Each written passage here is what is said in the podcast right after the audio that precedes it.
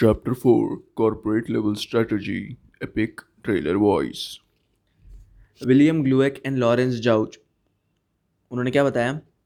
Corporate strategy four generic strategies including stability growth retrenchment combination चार क्या थे? William ग्लूएक और जाउच ने बोले वाले। जेनेरिक स्ट्रैटेजीज है ये। स्ट्रैटे जेनेरिक स्ट्रैटेजी पहला है स्टेबिलिटी ग्रोथ रिट्रेंचमेंट कॉम्बिनेशन इनको बोलते हैं कॉरपोरेट स्ट्रैटेजी और कॉरपोरेट स्ट्रैटेजी को और बोलते हैं ग्रैंड स्ट्रैटेजी और डायरेक्टोरियल स्ट्रैटेजी ये अपने पहले भी पढ़ा है, वापस बता रहा हूँ। Corporate level strategies are meant to provide direction to the company direction south Bombay attitude corporate level strategies are meant to provide direction to the company and business level strategies are formulated for each product और process इसमें जो stability growth retrenchment combination ये चारों हैं, इसमें अंदर के details बहुत है तो मैं इसका एक एक चीज़ नहीं पढ़ने वाला हूँ। उसके लिए वीडियो भी बनाया हुआ है और तुझे ये चैप्टर पढ़ना ही पड़ेगा। मैं सिर्फ़ यहाँ पे लर्न करने वाली चीज़ें बताऊँगा तेरे को।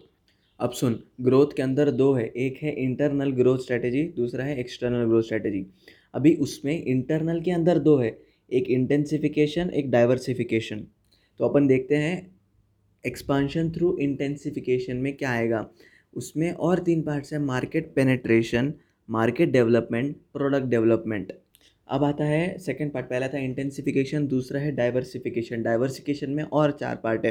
पहला है वर्टिकली इंटीग्रेटेड दूसरा हॉरिजॉन्टली इंटीग्रेटेड तीसरा कॉन्सेंट्रिक और फोर्थ कॉन्ग्लोमेरेट मैंने बोला था ग्रोथ में दो थे इंटरनल और एक्सटर्नल ये हुआ इंटरनल का पार्ट अब आता है एक्सटर्नल स्ट्रैटेजी अभी एक्सटर्नल ग्रोथ में भी दो पार्ट्स है। एक है मर्जर एंड एक्विजिशन दूसरा है एक्सपांशन थ्रू स्ट्रेटेजिक अलायंस अभी अपने को इन सब में नहीं पढ़ना है मेन है टाइप्स ऑफ़ मर्जर्स ये मेरे को बहुत ज़्यादा सेम लगता है पिछले वाले पार्ट जैसा जिसका नाम था अपने पास the various types of diversification जो अपने पास है वर्टिकली हॉरिजॉन्टली कॉन्सेंट्रिक और कॉन्ग्लोमेरेट इसी तरह अपना मर्जर और एक्विजिशन वाला पार्ट है, जिसमें टाइप्स ऑफ़ मर्जर्स दिया है. टाइप्स ऑफ़ मर्जर्स चार ही है ऑलमोस्ट सेम नाम वाले हैं, अपने को मीनिंग के साथ रिलेट करना पड़ेगा.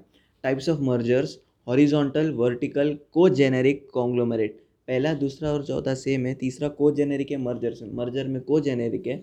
और इंटेंसिफिकेशन वाले इसमें डाइवर्सिफिकेशन वाले में तीसरा वाला कॉन्सेंट्रिक था। कॉन्सेंट्रिक डाइवर्सिफिकेशन वाले में कॉन्सेंट्रिक है मर्जर वाले में को जेनेरिक है। अब अपना चैप्टर ऑलमोस्ट खत्म होने को आ गया देखो, ये दो मिनट का ही था इतना इंपॉर्टेंट था, बाकी सब थेरी है, इसलिए चैप्टर को इजी बोलते हैं। Fourth chapter of S M is the most easiest chapter in the syllabus तो अभी अपन अभी क्वेश्चंस पे जाएँगे। क्वेश्चंस में कौन सा इंपॉर्टेंट पार्ट है, मैं बताता हूँ अभी आपको। Workable action plan for turn around ये वाला क्वेश्चन मेरे को दिखा है दो तीन बार।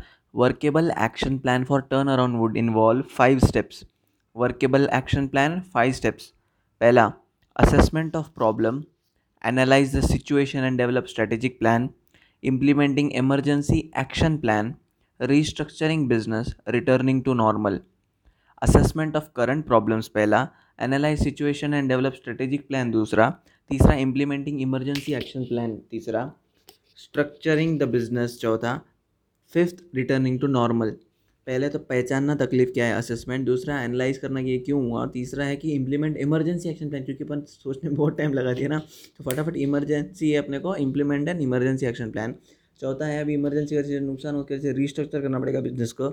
और फिर धीरे धीरे करके रिटर्निंग टू नॉर्मल तो देख, अपना चार मिनट के अंदर अंदर ये पूरा पूरा फोर्थ चैप्टर खत्म हो गया। ये मैं, मालूम है कंसाइज है, बहुत कम इसमें लर्न वाल, करने वाला पार्ट कम था, इसलिए जल्दी हुआ। तो मेरी बात सुन, ये वाला सुनते ही तो हाथों हाथ वीडियो देख वीडियो देखने के बाद तो अपना पढ़ने बैठ जाए क्योंकि ये चैप्टर बहुत ईजी है और अपने को इसमें मार्क्स नहीं कमाने हैं। चलो बाय